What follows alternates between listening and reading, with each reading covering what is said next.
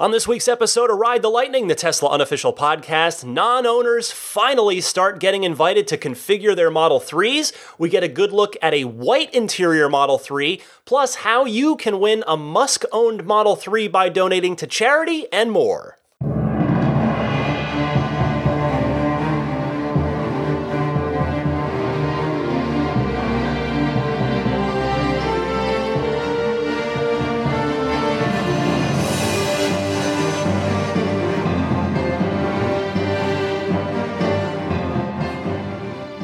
Howdy, friends. I'm Ryan McCaffrey, and welcome to episode 134 of Ride the Lightning, the Tesla unofficial podcast for February 25th, 2018. It's a late night edition. It is uh, 11 o'clock p.m. as I start to record.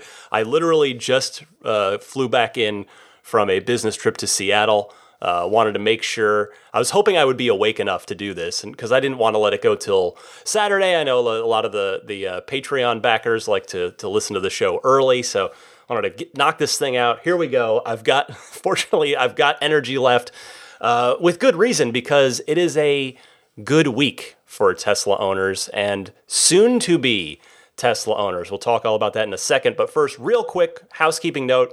I just wanted to follow up and say thank you to everybody who came out and chatted, asked a question at the uh, the little Ask Me Anything uh, bit that I did on my Patreon page last weekend or last Monday, I suppose it was on President's Day. If you happen to miss it uh, and you are curious, all the questions and answers are there for you to check out anytime. You don't need a Patreon account. So if you do want to take a look at those, got about I think it was I counted them up. It was about 20 or 21 questions, all of which uh, got answered. The hour really flew by. I was typing the whole time. So check that out if you're interested at patreon.com slash Tesla podcast. All right, so here we go. As you may have already heard, the news has spread like wildfire, and it may be affecting you personally if you waited in line on that first day on March 31st, 2016. Uh, about, I guess it's 23 months ago, almost to the day, almost, that uh, the now the first batch of non-employee, non-owner Model 3 invites finally went out this week. The magic date, February 22nd, 2018. Mark that day down in Tesla history as uh, really the beginning of the mass market push. Now, of course, I say that with the full understanding that they're only selling $49,000 on up cars right now. So, uh, yeah, we're still a long ways from the $35,000 edition. But nevertheless, I think it is uh, uh, definitely a day to be remembered in Tesla history. And I have to say, it was weirdly anticlimactic for me personally, since all I did was uh, I went went in and just clicked hold my place and went on with my day. But uh, it's it was it was a little odd because if you had told me, say three years ago, before we knew any of the details about the car and about how the you know the the delivery process, meaning the the which cars were going to come first, any of that stuff. Say yeah, three years ago, if you'd have told me that this email, the invitation to configure my car, would finally arrive. And yes, by the way, I did get an email although the email didn't come through until late that night after I actually just went ahead and logged in in the morning when word was getting around that, oh, first uh, the, the non owner invites are going out, yay. I logged in and sure enough, it was there. I was able to configure if I wanted to. So, uh, but the email did come, and so hopefully you got yours as well. If you uh, and if you haven't, I would check.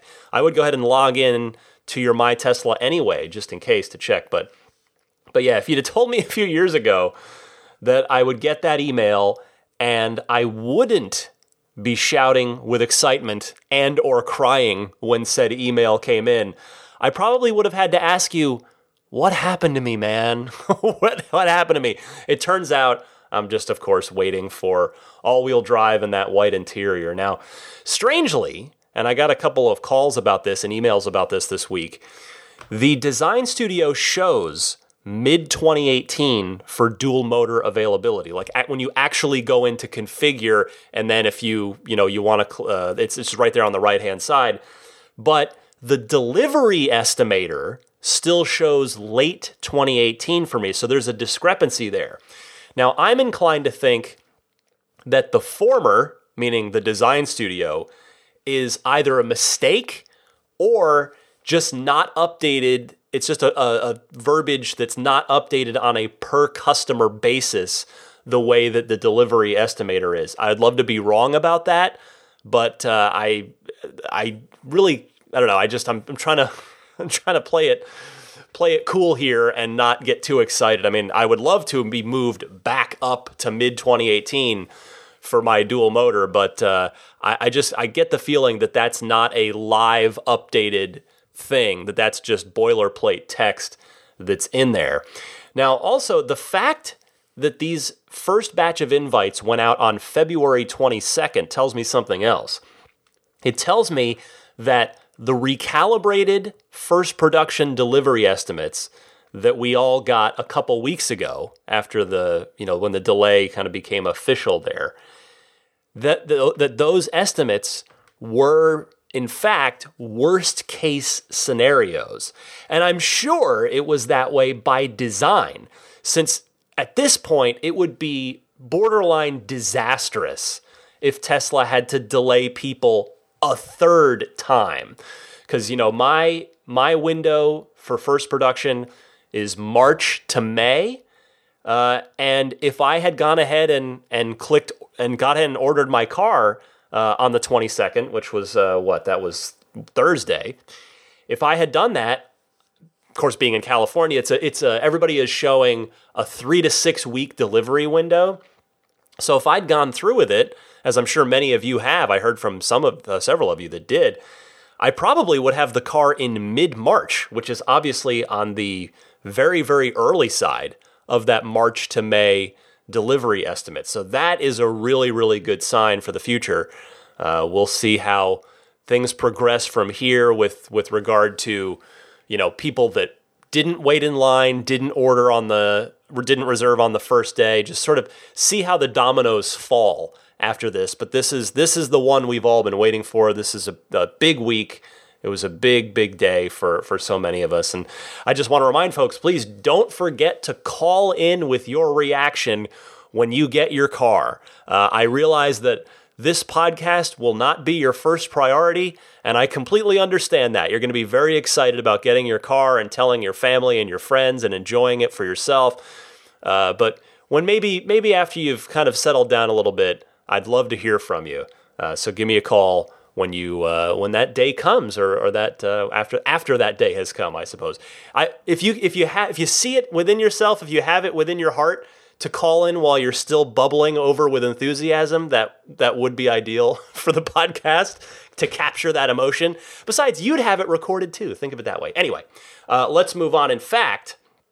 Let's hear from someone. It's uh, Bill in San Francisco, a first time caller who uh, got to celebrate his birthday in a particularly memorable way this uh, this past week. Bill, you're on the air.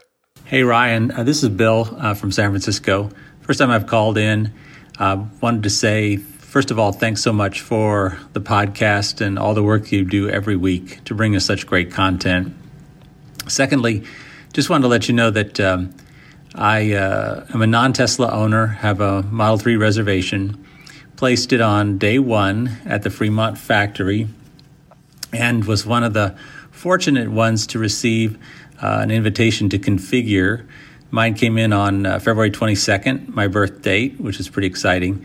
I decided, uh, like you, I would prefer the dual motor and decided to uh, click the hold my place in line button and uh, understood that that uh, will be available to me um, mid 2018 when the email that I'd received from Tesla two weeks ago indicating that uh, the reservation uh, was pushed back uh, said late 2018 so a awesome change and i hope you received the same invitation and uh, message that the dual motor looks like it's going to be available on um, uh, or in mid 2018. So anyway, thought that was some great news. I was very excited at least.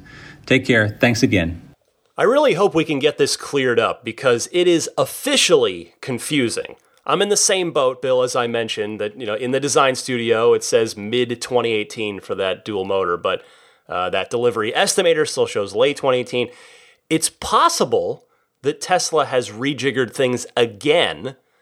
I mean, in that it's possible that the Model S delay that I'm going to talk about in a minute, uh, on top of the Model X delay the previous week, last week, that, that's uh, maybe those two things are are indications that Tesla is completely clearing the decks tax credit wise in order to shift the focus uh, from the tax credit uh, perspective completely to Model 3 owners in an almost exclusive basis. So we'll see, but uh, happy birthday, Bill. That is a wonderful birthday gift for yourself.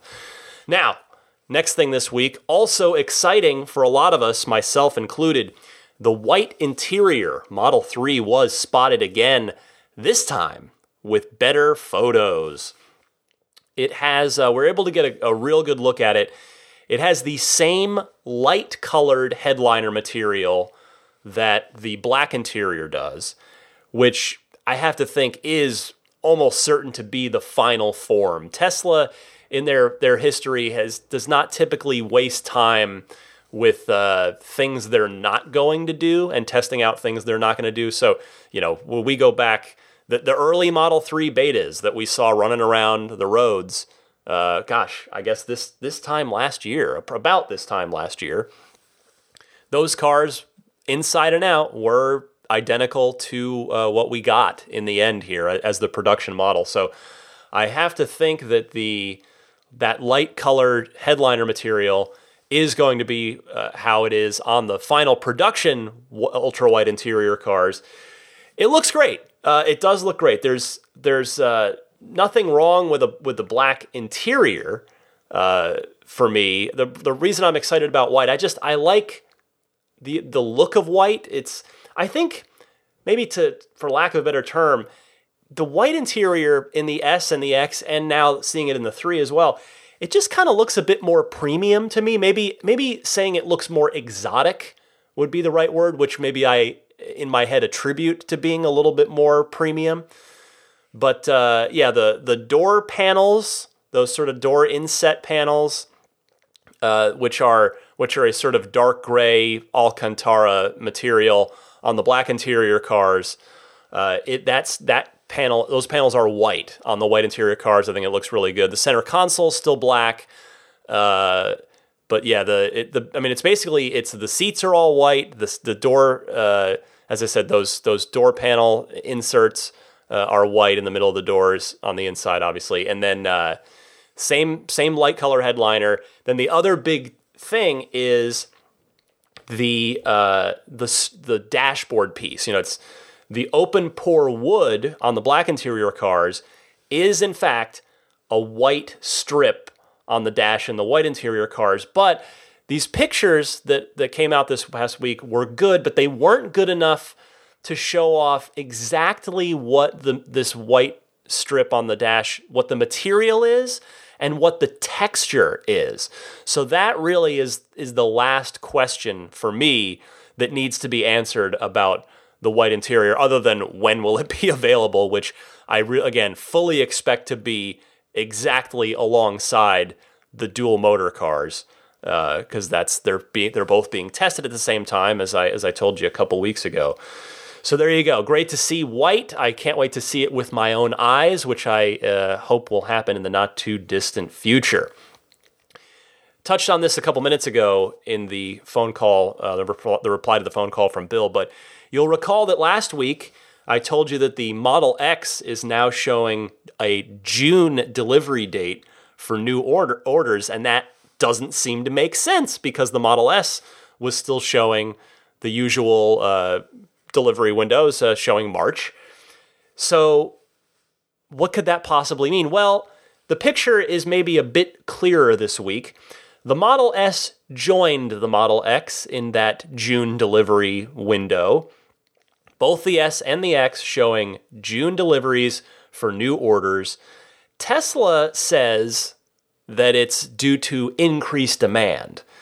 Now, they're not necessarily wrong. I don't I'm not saying they're lying, but I really think this has got to be the interior refresh because I'll go ahead and tell you now that that is exactly the rumor that I heard and teased a few shows back that didn't end up panning out in the time frame that I was told it would be panning out.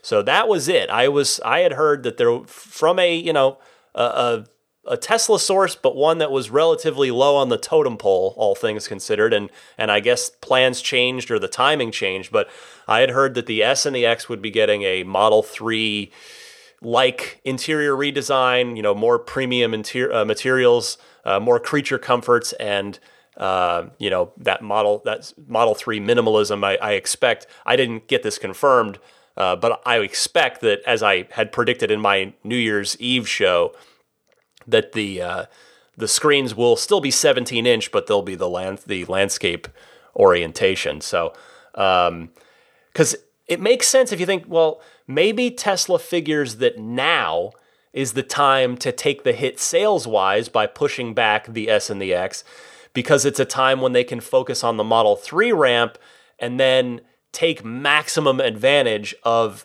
this the whole tax credit situation. You know, if they get if they prep the interior refreshes, you know, that, that involves all kinds of tooling. I, I don't pretend to be an expert in that, but you know, it's it's not an insignificant thing to redo the interior of a car that that's uh, especially two cars that that already have a, a relatively smooth production process.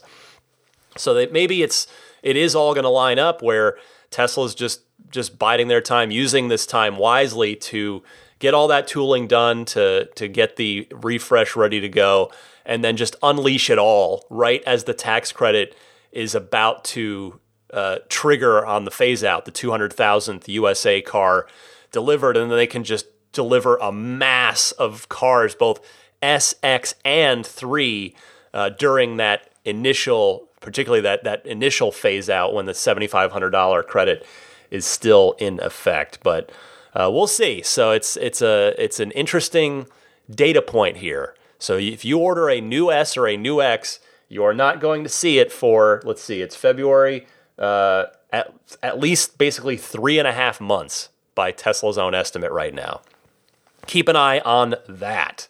We'll check back in about three and a half months and see if we were right. We meaning I'm not not trying to use the I'm using the royal we because a lot of people uh, wrote in, got a couple calls about this as well. So I'm far from the only person to be to be uh, thinking this way and going with this this little conspiracy theory. Speaking of calls, let's take one from Omar in Greenville, South Carolina, who. Uh, who has a little personal experience with this Model S situation going on right now. So, Omar, take it away. Hello, Ryan. This is Omar from Greenville, South Carolina, calling in. First time commenter, long time listener. Excuse the noise in the background. I'm a uh, music teacher and there's someone in the practice room next to me. I am chiming in regarding a comment you made uh, in your recent podcast about a Model X owner saying that he wouldn't receive his uh, order his delivery, excuse me, until this coming July. If he ordered uh, now, and I, I want to let you know I had a similar experience. I am a Model S owner, and I had a friend who I managed to refer to purchase a Model S. He used my referral code, and he purchased one last week. And it was on a Wednesday, and they said if he had ordered any later, like uh, even just a few days, that he would have to wait until July. He has a end of March delivery window, I believe. Um, they said it was due to how they um, switched the factory around to ship diff- to different parts of the world. So they're going to shift uh, production, I guess, to right hand drive or, um, you know, for, to, to prepare new deliveries to other countries. Um, but with the, with what happened in the rest of your podcast regarding um, the discussion of the the tax credit and the discussion around deliveries in Canada, sort of moving back that that um, delivery date that that date that we hit the 200,000th uh, delivery, can't help but wonder that maybe this is all one whole strategy to ensure that we hit 200,000, maybe even in Q3, so that when the standard battery comes out and production hits, hopefully 5,000 a week, if not more, um, that the most people can take advantage of the credit. That is, after all, what they said they do, though we have no idea how any of this is going to go because uh, Tesla's rather opaque about their process. Nevertheless, uh, it'll be interesting to see how the year unfolds, and thanks for taking the time for my call. And that is the other most probable scenario aside from an interior refresh. Thank you, Omar, for that call. But Tesla being Tesla, meaning smart, I have to wonder if they're doing both, cranking out S and X to non USA territories while also retooling the production line for a full interior redesign. Again, looks like we got about three, three and a half months when we should have a definitive answer to that one way or another. Next up on the news front this week, before we get to a whole bunch of excellent Ride the Lightning hotline calls this week, and boy, there were so many, I had to kick several of them that were a little less time sensitive to the uh, Patreon exclusive bonus show that happens once a month. So if you don't hear yourself here, uh, odds are you may you may find yourself on the Patreon show coming up. Anyway, Elon Musk's brother, Kimball, he has VIN number six, the sixth Model 3. He was part of the July 28th batch. Uh, it's a blue car with 19 inch stiletto wheels. This, the, of course, the wheels formerly known as sport wheels for a short time. Kimball is giving away his Model 3 in an effort to raise money for his charity. The charity is called Big Green. And as it's described by Kimball, Big Green builds a healthier future for kids by connecting them to real food through a nationwide network of learning gardens and food literacy programs.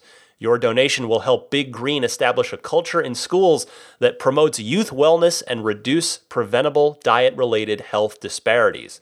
Just $50 can provide seeds, plants, and supplies for a single school's garden for a whole year. So think of the difference we can all make together. The more children who have the opportunity to learn, play, and grow in healthy communities, the more we can build lifelong healthy habits for kids. I went ahead and uh, did the I did a donation myself because why not? Why wouldn't I? I mean that's that's a win-win. That's uh, it's a it's a good cause that I'm happy to contribute to personally, uh, and obviously if I happen to win his Model Three, that would be pretty darn sweet as well. There are a number of different dollar amounts that you can enter at uh, from $10 on up, and each one, each tier sort of gives you a certain amount of tickets into this raffle. So if, uh, if you'd like more details, go to omaze.com. Omaze is the charity that's, uh, or that's the, the website. I, have I've done stuff with Omaze before. They're, they're a known quantity. It's O M A Z E. So the word maze with the letter O on the front. omaze.com slash Tesla. I really hope that one of my listeners wins it. That would be awesome. The contest is running, well, it's not a contest, but the raffle is running through April 24th. So you've got two months uh, to, to enter. The winner is going to be announced on or about May 8th. So stay tuned for that. Couple more stories this week before I do move on to the Ride the Lightning hotline. Tesla was briefly hacked recently. A report via Electrek notes that hackers were trying to gain computing power in order to uh, use said computing power to mine cryptocurrency. Which, uh, if you're like, wait a minute, I've heard about cryptocurrency, that's Bitcoin and that kind of stuff. So, in the process of that, of doing that, uh, hackers got into Tesla's cloud. There's a cloud security firm called Redlock said, quote, the hackers had infiltrated Tesla's. Uh, uh I'm not even. I'm not even going to be able to pronounce this right. So if you're a programmer or like a, a cloud systems person, and uh, and I slaughter this right now, I, am really sorry. The, quote: The hackers had infiltrated Tesla's uh, Kubernetes console, which was not password protected. With one Kubernetes pod, access credentials were exposed to Tesla's uh, Amazon Web Services environment, which contained an Amazon Simple Storage Service bucket that had sensitive data such as telemetry. End quote. Tesla issued a statement in reply saying, quote, we maintain a bug bounty program to encourage this type of research, and we address this vulnerability within hours of learning about it. The impact seems to be limited to internally used engineering test cars only, and our initial investigation found no indication that customer privacy or vehicle safety or security was compromised in any way. End quote. The uh, you know e- even though these hackers may not, these hackers may not have had bad intentions.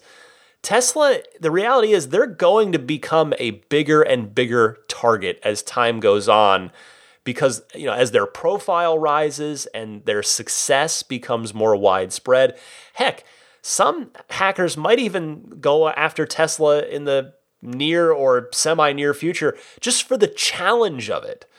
It's i mean the this hacking it is to me the biggest potential downside.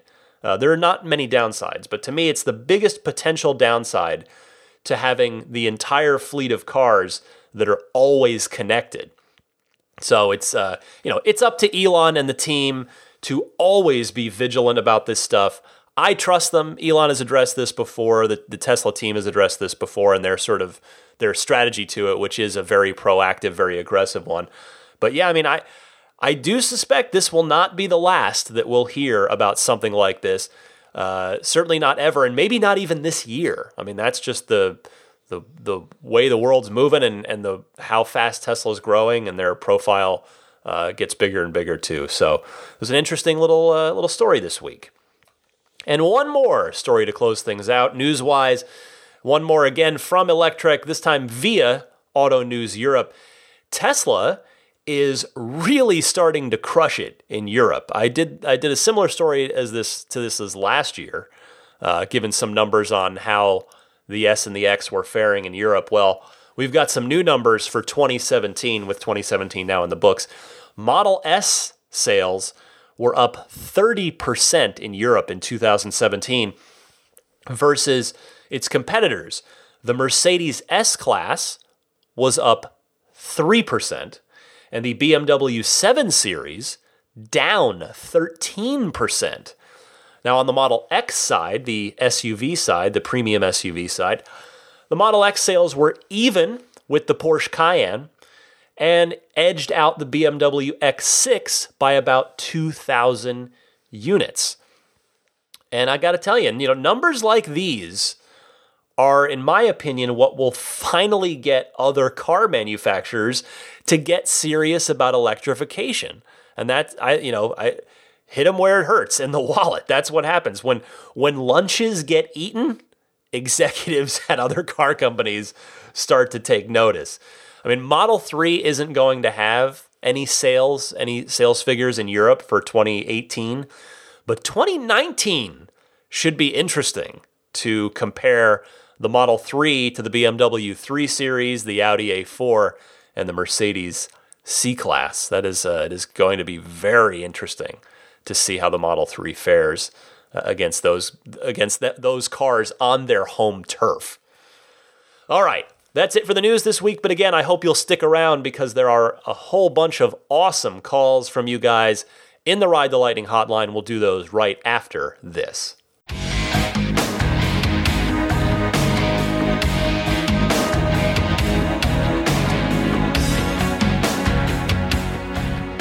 I invite you always to participate in the Ride the Lightning hotline. You can call in in a couple of different easy ways I'll tell you about in a second with your Tesla questions, comments, discussion topics, etc. You can either use your smartphone's built in voice recorder and just record something on there and send it to me at teslapodcast at gmail.com. Alternatively, you can dial the toll free Ride the Lightning hotline. All you're doing is calling in, leaving a message. Super simple. That number is 1 888 989 8752. That's 1 888 989 TSLA. And of course, if you know someone special with an upcoming birthday, anniversary, graduation, or some other special occasion, you can give them a unique gift of recorded voices from friends and family telling them why they're special. The recordings can be podcasted or put onto a keepsake. If you're curious, visit lifeonrecord.com to learn more. Let's go to Chris in Los Angeles first, who calls in with a really helpful walkthrough of the California state tax credit. Uh, now that a bunch of us are going to start taking deliveries of Model 3s, and I happen to know from my uh, statistics, my metrics, that a, a, huge chunk of my audience is in California, figured this would be a useful thing because Chris has actually done it. Chris, walk us through. Hi, Ryan. It's Chris from Los Angeles. Uh, in regard to how the California $2,500 tax incentive works. Um, he mentioned, or I guess he uh, thinks that it could be tied, and I can see how this this would uh, get confusing for the uh, as the federal tax incentive goes. It happens during tax season. Um, well, the $2,500 uh, tax incentive for California is something you file online with the DMV for the uh, state. Uh, it's a website that you'll be given upon receiving electronic or uh, an electric vehicle. Um, as a current EV owner, uh, I did it. It's actually the state of California is actually pretty fast. Uh, usually, state of California pretty slow on pretty much anything, especially when it comes to DMV and motor vehicles. Uh, but this is actually pretty quick. I think it took me uh, after filling out the form about four weeks, and I got a $2,500 check today. So it's very simple. So Barney, you're living in California, and you you uh, go online and file it. Uh, with more EVs on the road, it could be longer than four weeks now, but just know that filling out filling out the form online and uh, not too long afterwards you'll receive a check. Make sure you uh, monitor your mailbox like a hawk after you fill the online. All right, that's it.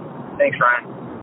I love informative calls like this. Thank you so much, Chris. I don't have anything to add. Uh, except that I appreciate you sharing what that process is like because, again, as I sort of mentioned before your call, uh, I've got a lot of California listeners out there, including myself, that are going to need to go through this themselves. So I appreciate you sharing that, Chris. Let's move next to Vinay from Toronto. Got a chance to see the Model 3 up close and personal at the Toronto Auto Show. Vinay, what do you think of the car? This is Vinay from Toronto. As the Model 3 rollout uh, advances, your show is getting more and more exciting every week. So I had uh, the pleasure of actually seeing the Model 3 in person yesterday for the very first time. Um, I didn't expect it, but it's uh, there the, on the show floor at the Toronto Auto Show that just started. And uh, I got to really take my time and examine the car, sit inside, open the frunk, open the trunk, and here are some of my uh, impressions. The car on the show floor is a red car, which uh, I can see why you're going that route. It looks really, really good. The interior was, uh, I felt I would be uh, underwhelmed by the interior, but maybe because the expectations were set low. I thought the interior was quite ni- nice. The screen looks fantastic. It's super bright, super clear, and I was pleasantly surprised by how good the touch response is. The touch response is, re- is really, really good uh, I mean, it puts every other car just, you know, a, a complete generation away. And even the things like I opened and cl- I I used the the touchscreen to open and close the charging port, and that seemed to be uh, pretty immediate. Uh, I did find that when I op- I opened the trunk from inside, the frunk from inside, I couldn't close it well from the outside after that. Uh, the other, I played with the stereo. The stereo sounds really, really good, which uh, a few other people I think have mentioned. Uh, and uh, o- overall, I was very, very happy to see how the car is. It seems to be the right size. It looks really nice. Uh, the seats are comfortable. The interior is it, it, feels spacious. There's lots of storage space in the center console. overall, I'm really, really excited to finally uh, get my uh, delivery window and, and to actually get the car one day and start driving it, though that might be six months or a year away. Anyway, really, really enjoying the show. Keep it, keep it up, uh, and thank you for uh, taking my call. Bye. The red is striking, isn't it? Tesla red is, to me, it is something else. It, interestingly, Tesla's multi-coat red wasn't available at the very launch of the Model S, and its original name was Sunset Red, which I don't think is necessarily a super accurate description of it, honestly. To me, it's more of a fire engine red, honestly, and to me, it is fantastic. I remember when I first saw it in person, uh, by the way, I, I don't think pictures quite do multi-coat red justice. I was blown away and I've been just dead set on it ever since. I'm glad you got to see it, especially up in Canada, where obviously none of the stores have the showroom cars yet. So thank you so much, Vinay, for calling in. Let's go next to our friend Jerome in Northern California, uh, responding to uh, he's a he's a fellow big guy. So if uh, the the big and tall uh, section of the audience chiming in on uh, on their thoughts on each of Tesla's vehicles, here's Jerome to give his opinion. Hey Ryan, this is Jerome up in Northern California, about two and a half hours north of San Francisco. I have a couple comments that I wanted to make um, based on some of the things that I heard on your show uh, last week. And one of them was a large gentleman claiming that uh, he was concerned about climbing into the vehicle, so he was able to test the three different models and uh, had some feedback. I also am large, 6'4", about 300 pounds, and as he was describing his experience, I was starting to think about what I had um, experienced when I was sitting in the cars in uh, Corte Madera the Model X and the Model S front seat, um, I don't remember any sort of concern or discomfort in getting in and out. Um, however, in the back seat of the Model S, I do recall that it was rather difficult for me to get in and out. And I mention that only because there's probably some people out there that are my size and also uh, have not had the opportunity to sit in the car. So I throw that out there for people to contemplate. Um, the Model X is easy to get in and out of the back seat. Uh, it's not a concern, but the Model S was was not easy for me, which makes me think that Model 3 is probably not going to work for me um, at all. So I'm probably leaning towards the Model S. So that was a very interesting comment that the gentleman made because I didn't really even stop to think about that.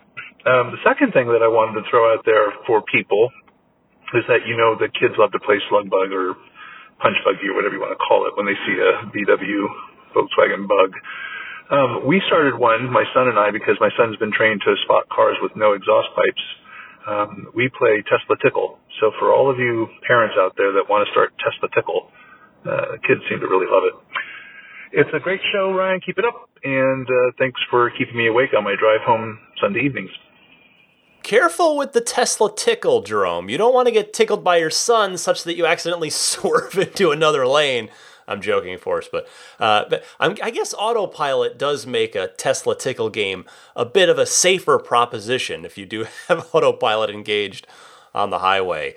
And yeah, my my daughter is trained to spot the uh, S's and X's, and actually she's she's pretty good uh, about the roadsters too. Since we were lucky enough to babysit Joe Edgel from Emotion Rentals' uh, uh, roadster, since he you know it, it, it he bought it from out here and, and I hung on to it for a week.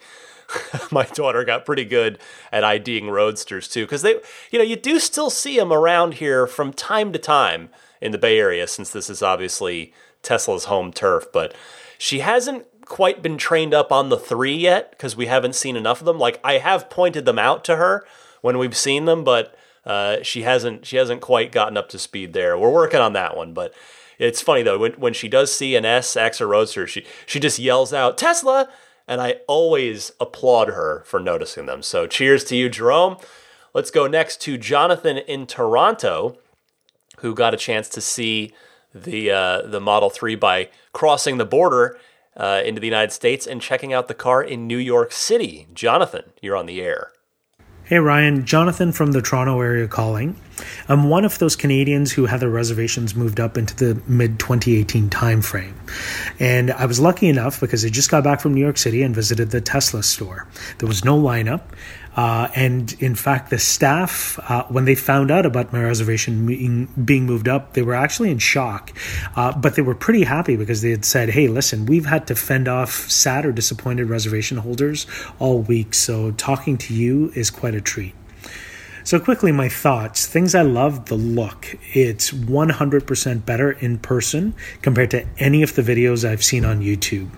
The view from the driver's seat and the minimalist dash was amazing. And then finally, that back window, I was just in awe when I sat in the back. Things I'm not really sure about. One, it seemed like the floor of the car was really high for some reason. When I jumped into the driver's seat, uh, and I'm 5'11, it felt like getting into a go kart. Now, I'm going to assume this is something I'm, I'm going to get used to and probably going to have to raise the seat more, but I'd love to know if you or your listeners have had similar experience with the Model 3. Uh, and then the second thing I'm still a little unsure of is that UI. The uh, it did seem overwhelming, but I'm going to chalk it up to being inexperienced, new to kind of the Model Three and the Tesla world, and assume it's going to be second nature after driving for a few days, weeks, months, etc. So that's my story. I'm off to the Canadian International Auto Show actually to get another peek in the car. Um, but I don't think at the this show they're actually letting people get into the into the Model 3. Anyways, Ryan, thanks for doing such a great job on the podcast. You keep me company on Sundays when I tend to shovel snow in the winter or when I'm mowing my lawn in the summer. Take care. Uh, talk soon. Bye. Thank you, Jonathan. I can't say I thought the seating position felt high to me. Uh, I hopped right from my own ICE into Michael from Millbrae's Model 3 a couple weeks ago, and then after we had taken our drive, right back into my old car, and I really didn't notice anything. I'm curious if, if Jonathan, if you've ever sat in a Model S, and if so, did you feel the same way about that car? As now, because you know the 2170 cells are taller, but they're not that much taller. So I, I wonder. I would be curious about that. As to the UI, yeah, I mean it's going to be the biggest difference, in my opinion, for people who've never been in a Tesla before, especially with the Model 3 not having an instru- uh, instrument cluster in front of the driver. It's going to seem pretty alien to a lot of folks. So it's up to Tesla to do things like creating tutorial videos, or otherwise figuring out good ways to orient and onboard folks into the Model 3. Currently, that job falls to the delivery specialists, but that can only scale so high with with uh, you know when Model 3 hits its full production. I also wonder if the UI might improve a lot in the coming months as deliveries ramp up, as Elon has recently said that the Model 3 software is a super high priority right now. Thanks, Jonathan. Let's go to our friend DJ in North Central Ohio, responding to a call from, I believe it was last week, uh, if not the week before at the absolute latest, regarding the all glass roof in a cold weather climate. So, DJ, you're on the air. Hey, Ryan, DJ in lovely North Central Ohio. Uh, wanted to call and respond to uh, the gentleman that was concerned about the all glass roof and the cold rather than the heat.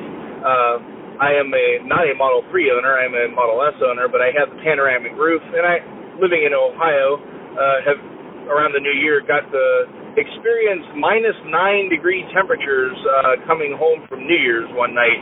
Uh, and, and your short answer is any concerns you have uh, about cold coming off the uh, the glass roof, uh, you don't have any.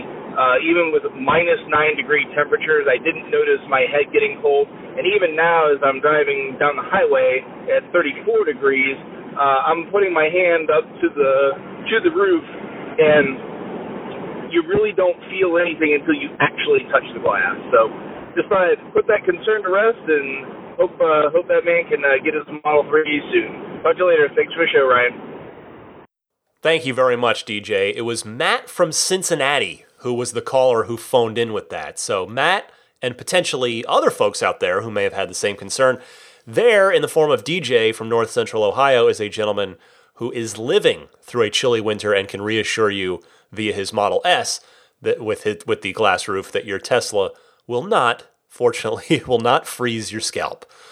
Next is Tim from San Diego, who has uh, two points that he would like to see. He says Tesla needs to do two things to help achieve the company's mission. Tim, what do you got? Hello, Ryan. Tim from San Diego. Like most of your listeners, Ryan, I want Tesla to be a big success. But after listening to last week's program, it's clear there are two things Tesla isn't doing, but should be doing to better achieve the Tesla mission and grow the company. First, regarding the Model 3 and Tesla giving priority to current owners over non owners, regardless of place in line. I understand Tesla wanting to reward early adopters for supporting the company, but current Model S and Model X owners already are, by an overwhelming number, big fans and loyal supporters of Tesla. They've had the Tesla experience. They know firsthand how special Tesla is. They won't abandon Tesla if they are asked to wait their turn in line. By doing this, Tesla is preaching to the choir. why give preference to people who are already Tesla converts? Tesla needs more total converts, aka more Tesla owners. The company should be getting vehicles into the hands of new people who do not already own a Tesla. That's the way to grow the Tesla family. Second, instead of first making available the standard $35,000 Model 3, Tesla is first making available the premium Model 3, which is substantially more expensive. I agree with your response to caller Joe last week that the bulk of the people in the Model 3 line want the standard battery. Most members of the public continue to perceive the Tesla as a pricey vehicle for the well to do, for the elite. What the public needs to see are people of modest means, the average folk, buying and driving Teslas. The message should be electric driving in a Tesla is not just for the elite few, but for electricians, plumbers, secretaries, nurses, teachers, everyday people who want to buy an affordable new car. Imagine what excited Tesla spokespeople such Model 3 owners would be. Tesla would truly broaden its appeal by doing more to court these car buyers who may be on tight budgets but really want to drive electric. One other thing why set things up to give the full federal tax credit to current Tesla owners who, in most cases, don't really need the credit to afford a Model 3? This seems backwards. Tesla should be prioritizing the people that truly need the full $7,500 tax credit, as well as any state incentives to make Tesla ownership feasible at all. In California, the tax credit plus the $2,500 state rebate means that someone who would have become, say, a Toyota Camry owner instead could easily become a Model 3 owner. Tesla should be doing what it can to turn the dream of Tesla ownership into a reality for these car buyers at the margins. So the questions remain, Ryan. Why do current owners have priority? And why isn't the standard battery car hitting the market first? I look forward to your thoughtful commentary on these two points. Let's get through production hell together, and thank you for continuing to make Ride the Lightning a great listening experience. The more early Model 3s get out there, and the more I read on forums, the more I am reasonably convinced, and I don't, I really don't mean this in any kind of derogatory way, but I kind of feel like the existing owners who who did get these cars first kind of are the beta testers by and you know by letting the non-owners in first which you're right tim that would bring the uh, the the non-believers into the tent. You're risking them having a bad experience at at the at the early uh, part of production. And thus if they have a bad experience they might get turned off to electric cars forever. And i suppose the tax credit even though uh, you're right that maybe a lot of those existing Tesla owners don't need it quite as much as some of the non-owner Model 3 buyers do, that that tax credit maybe is kind of like Tesla's make good for for uh, having those owner those existing Tesla owners be Model 3 beta testers in a sense.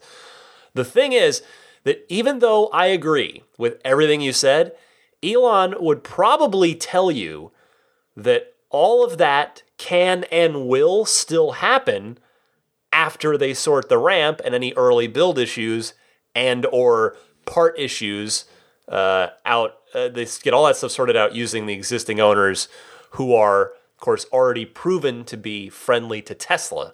Uh, and at least the good news is this concern is something of a moot point now, uh, as this week, of course, the the first wave of non owner, non employee invites to Model 3 finally went out the door. Got a few more calls here for you. We're not done. We got Mike in Boston replying to my comment from last week about the uh, Model 3 backup camera and how I am not super thrilled about it. Mike, what do you say? Hey Ryan, it's Mike from Boston. How you doing?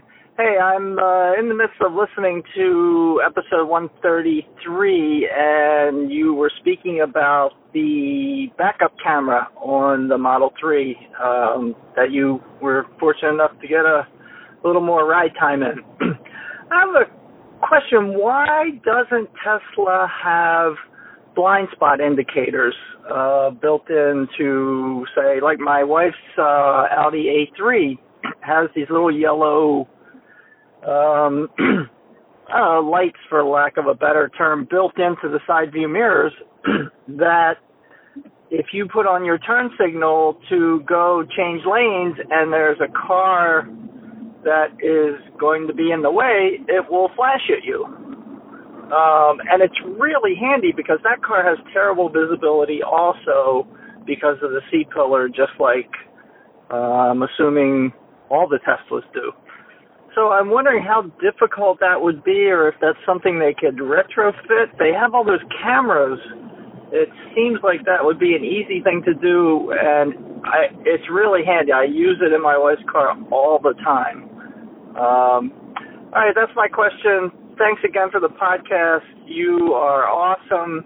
Uh, you do such a great job with it, and I know you put a lot of work into it, so thank you. Uh, have a great week. I couldn't agree with you more, Mike. I think this is the one daily use safety feature rather than the safety features that you hope you never have to use in a, in a Tesla or any other car. Uh, but yeah, I think this is the one daily use safety feature that Teslas lack that they should absolutely have for a company that prides itself on the impeccable safety of its cars. The good news is that it may be coming. This comes uh, via a Tesla Motors Club forum thread. Uh, the user there named Anxiety Ranger posted in a rumor thread. So just total rumors here, nothing, nothing we can uh, say concretely. But uh, this person said on the autonomous vehicles sub forum, a user named Very Green has been reporting on the maturing of neural networks in this area, meaning blind spot detection. And now uh, the fact that the cars seem to have started calibrating the side repeater cameras ostensibly for this purpose. And this is being done via some hacking methods to sort of see what the Tesla cameras are doing at any given time. So let's hope that this is indeed happening because I tell you, when I see that another driver has them, like when I see that orange or red light pop in a in someone's side mirror as I'm like coming by them, it it actually comforts me. It makes me feel safer and feel better that the the odds of them like deciding to merge into me because they've randomly decided to change lanes goes way down because they've got that uh, that indicator there to warn them that that's a bad idea. So I hope Tesla will will uh, add that feature to the entire fleet here in the not too distant future. Let's go next to David in Carmel, Indiana. Uh, wondering with a, with a very good question that's going to apply to uh, all of us Model 3 owners, uh, either future, either near to be or soon to be or someday. So, David, what do you got? Hey, Ryan, this is David from Carmel, Indiana. Thanks for the podcast, especially the quarterly earnings reports and all the special events. Those are awesome episodes. I was calling to um, see if you had any extra information on this topic. I had recently commented on a Like Tesla uh, video, and I had assumed falsely perhaps that the referral program would only be for Model S and X owners. Um, they seem to indicate that Model 3 owners would also be able to participate in at least some sort of referral program. And I was just wondering if you had heard anything about this or had any extra information to add. Uh, thanks a lot for the podcast, and I look forward to hearing future episodes. Bye. This is an excellent question, David. And in fact, I've been asked this a few times recently. To the best of my knowledge, which is not in this case to be taken as gospel for right now, Model 3 owners who do not also own an S or an X do not get a referral code to participate in the referral program. I had heard this previously, uh, can't quite remember where, uh, but Michael from Millbrae, reasonable, he sort of reasonably, I think, I'm fairly confident that this is a confirmation, though, again, it could change in the future. It could come online later. So don't quote me on this just yet.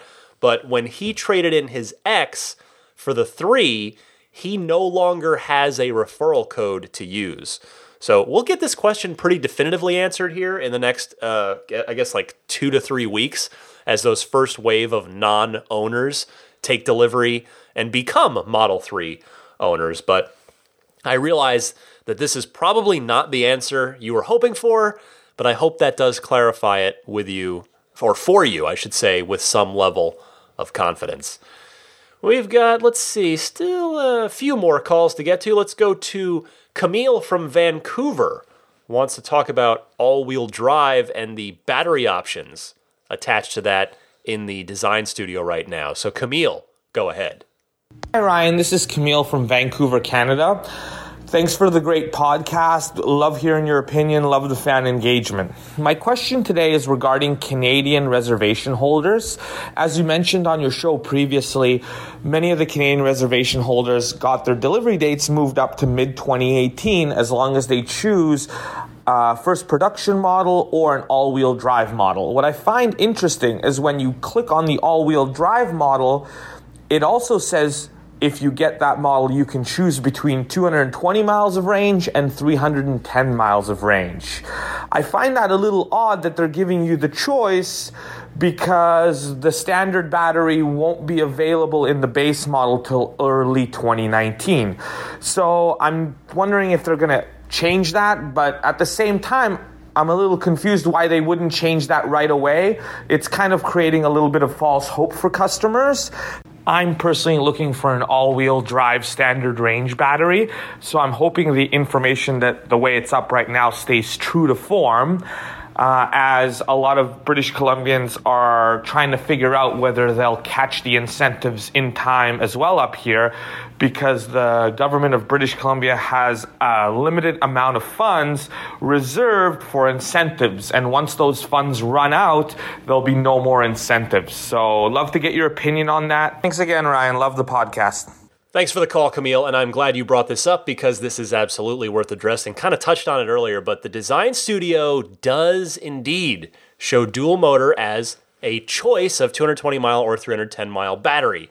However, given the universal and significant delay of the rear wheel drive standard battery, I have to think that that's legacy copy uh, on on the design studio that just didn't get updated. I would not personally for a moment expect to be able to choose standard battery if you happen to be going for a dual motor car in mid 2018. I think this is going to get updated as soon as Tesla realizes that it's still there. I mean, I I hope I'm not bursting your bubble on this. Uh, I feel like I prob- probably am, but um, you know, this is just sort of what the current facts all point to. I, I could be wrong, and maybe somehow, some way, Tesla is going to offer a standard battery configuration in mid 2018 if you're pairing it with a dual motor. But I, I just really don't think so because I feel like otherwise they would just be offering the regular $35,000 standard battery option. Next is Antonio from Lake Elsinore, California, uh, has a theory on the Model X production delay. Antonio, go ahead. Hey Ryan, this is Antonio from Lake Elsinore, California. Um, on episode 133, you mentioned that uh, deliveries for Model X's are uh, for people who place their orders today are being delayed until around uh, mid 2018, if I'm not mistaken, around June or July. Um, I have a theory for that. Perhaps uh, Tesla has uh, two production lines at, the factory where they produces the S's and X's. And the reason for the delay on the delivery of the X's is that they're only using one of those lines for a few months. Now, why would they do that? Well, maybe they're upgrading the other line to start producing new models with perhaps redesigned interior uh, and maybe even exterior upgrades to bring these old models more um, in line with the Model 3. So that's my theory. Thanks for the show. Um, keep it up. Talk to you later. I have to say, Antonio, I liked that theory until the Model S also saw the same delay this week as I covered earlier in the show.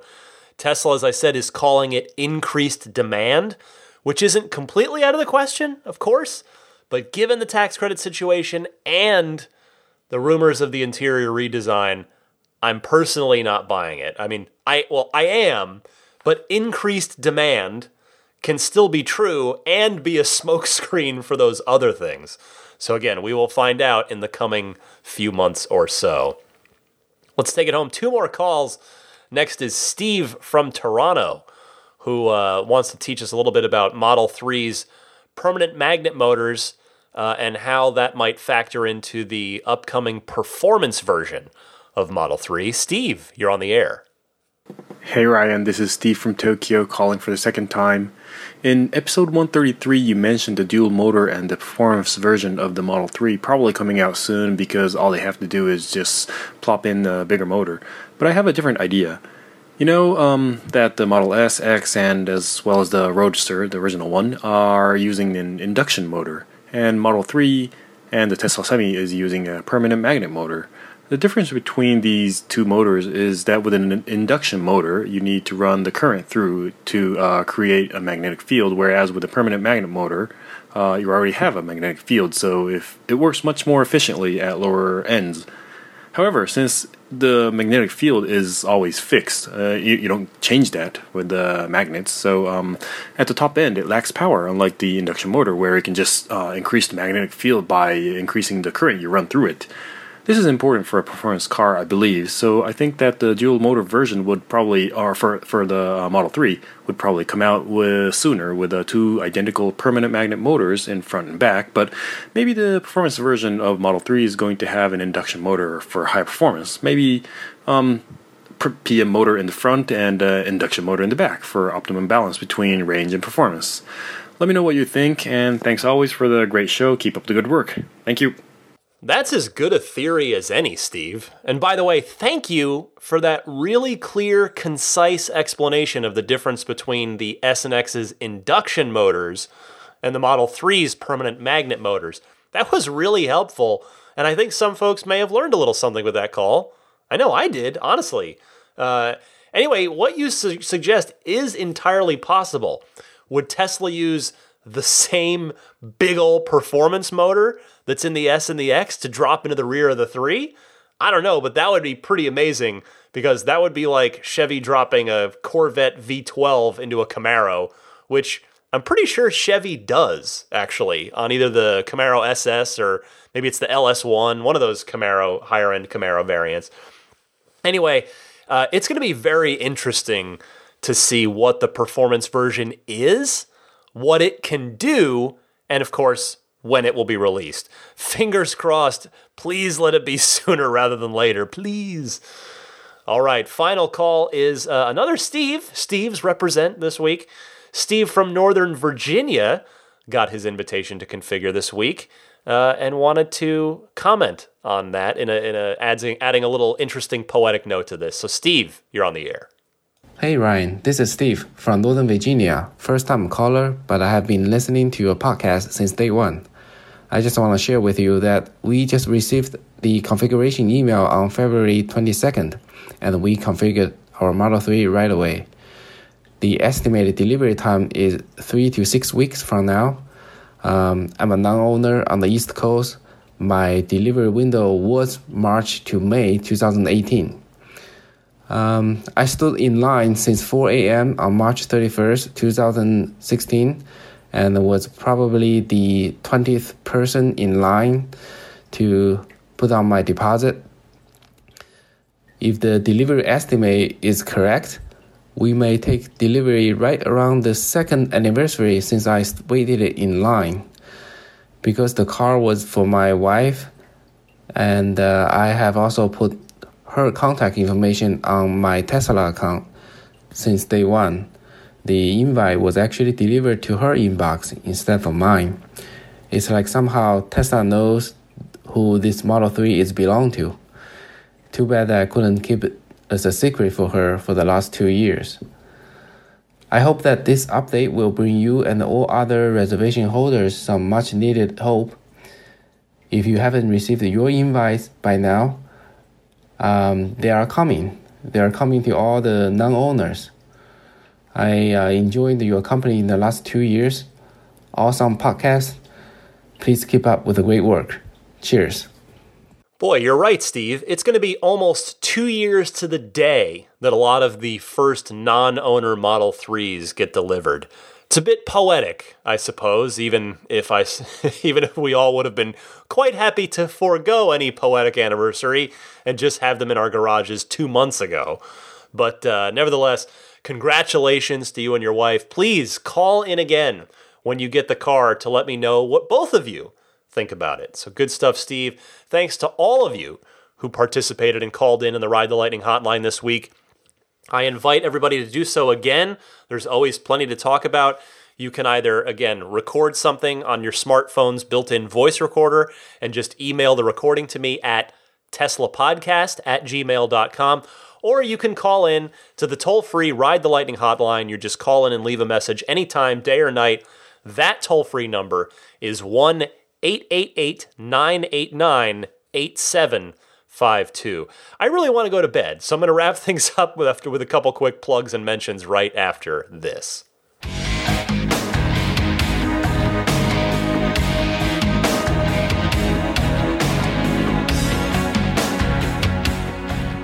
Before I do go to bed, I want to mention a few awesome folks, starting with Immaculate Reflections. If you are getting ready to take delivery of that Model 3, uh, maybe you're in the Bay Area or you're picking up at the factory, Immaculate Reflections, irdetailing.com. They're in Brentwood, California, not too far from the Tesla factory.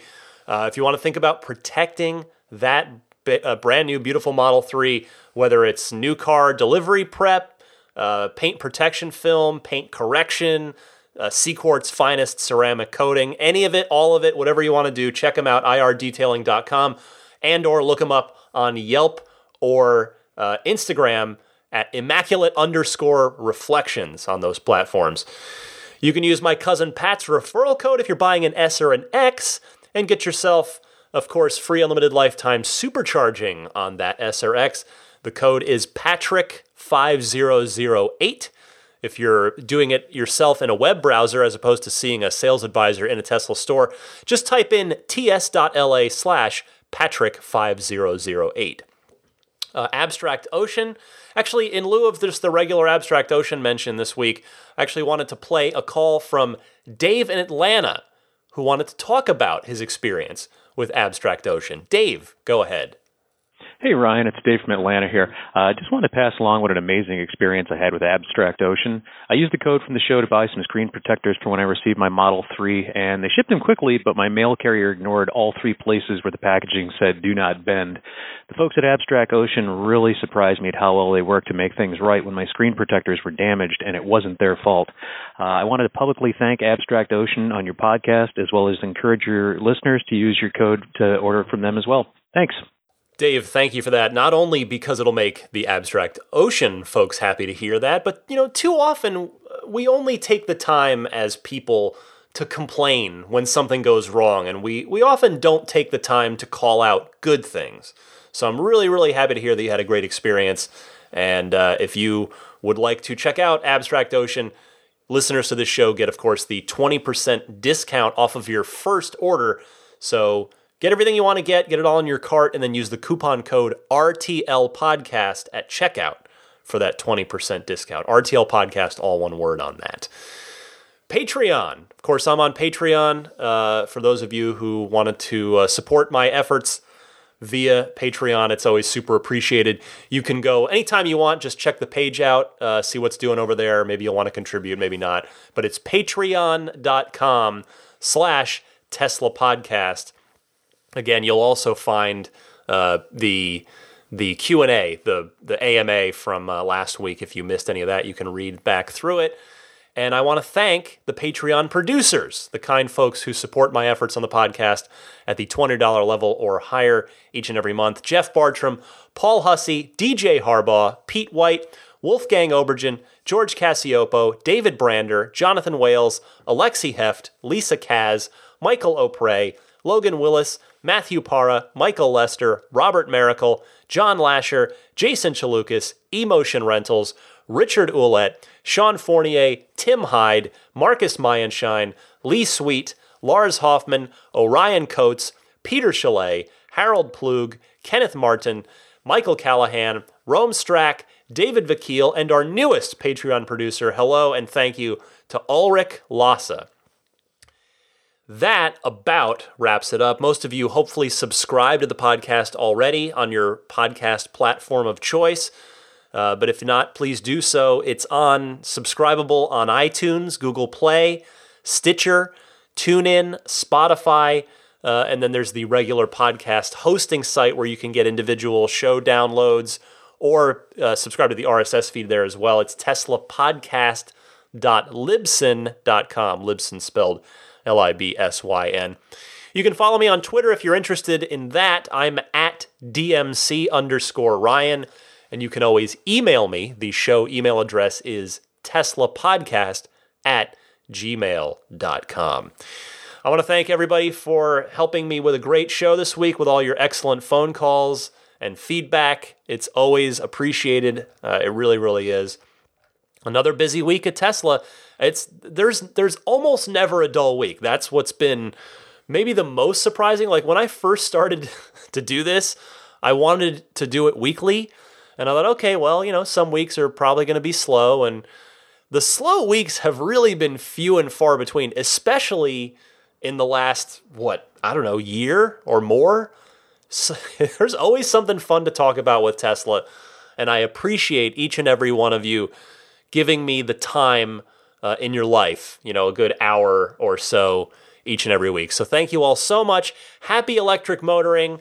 Enjoy, have have fun configuring those Model 3s if you were in that first wave of the non owner invites. And I'll be back with you, of course, next week.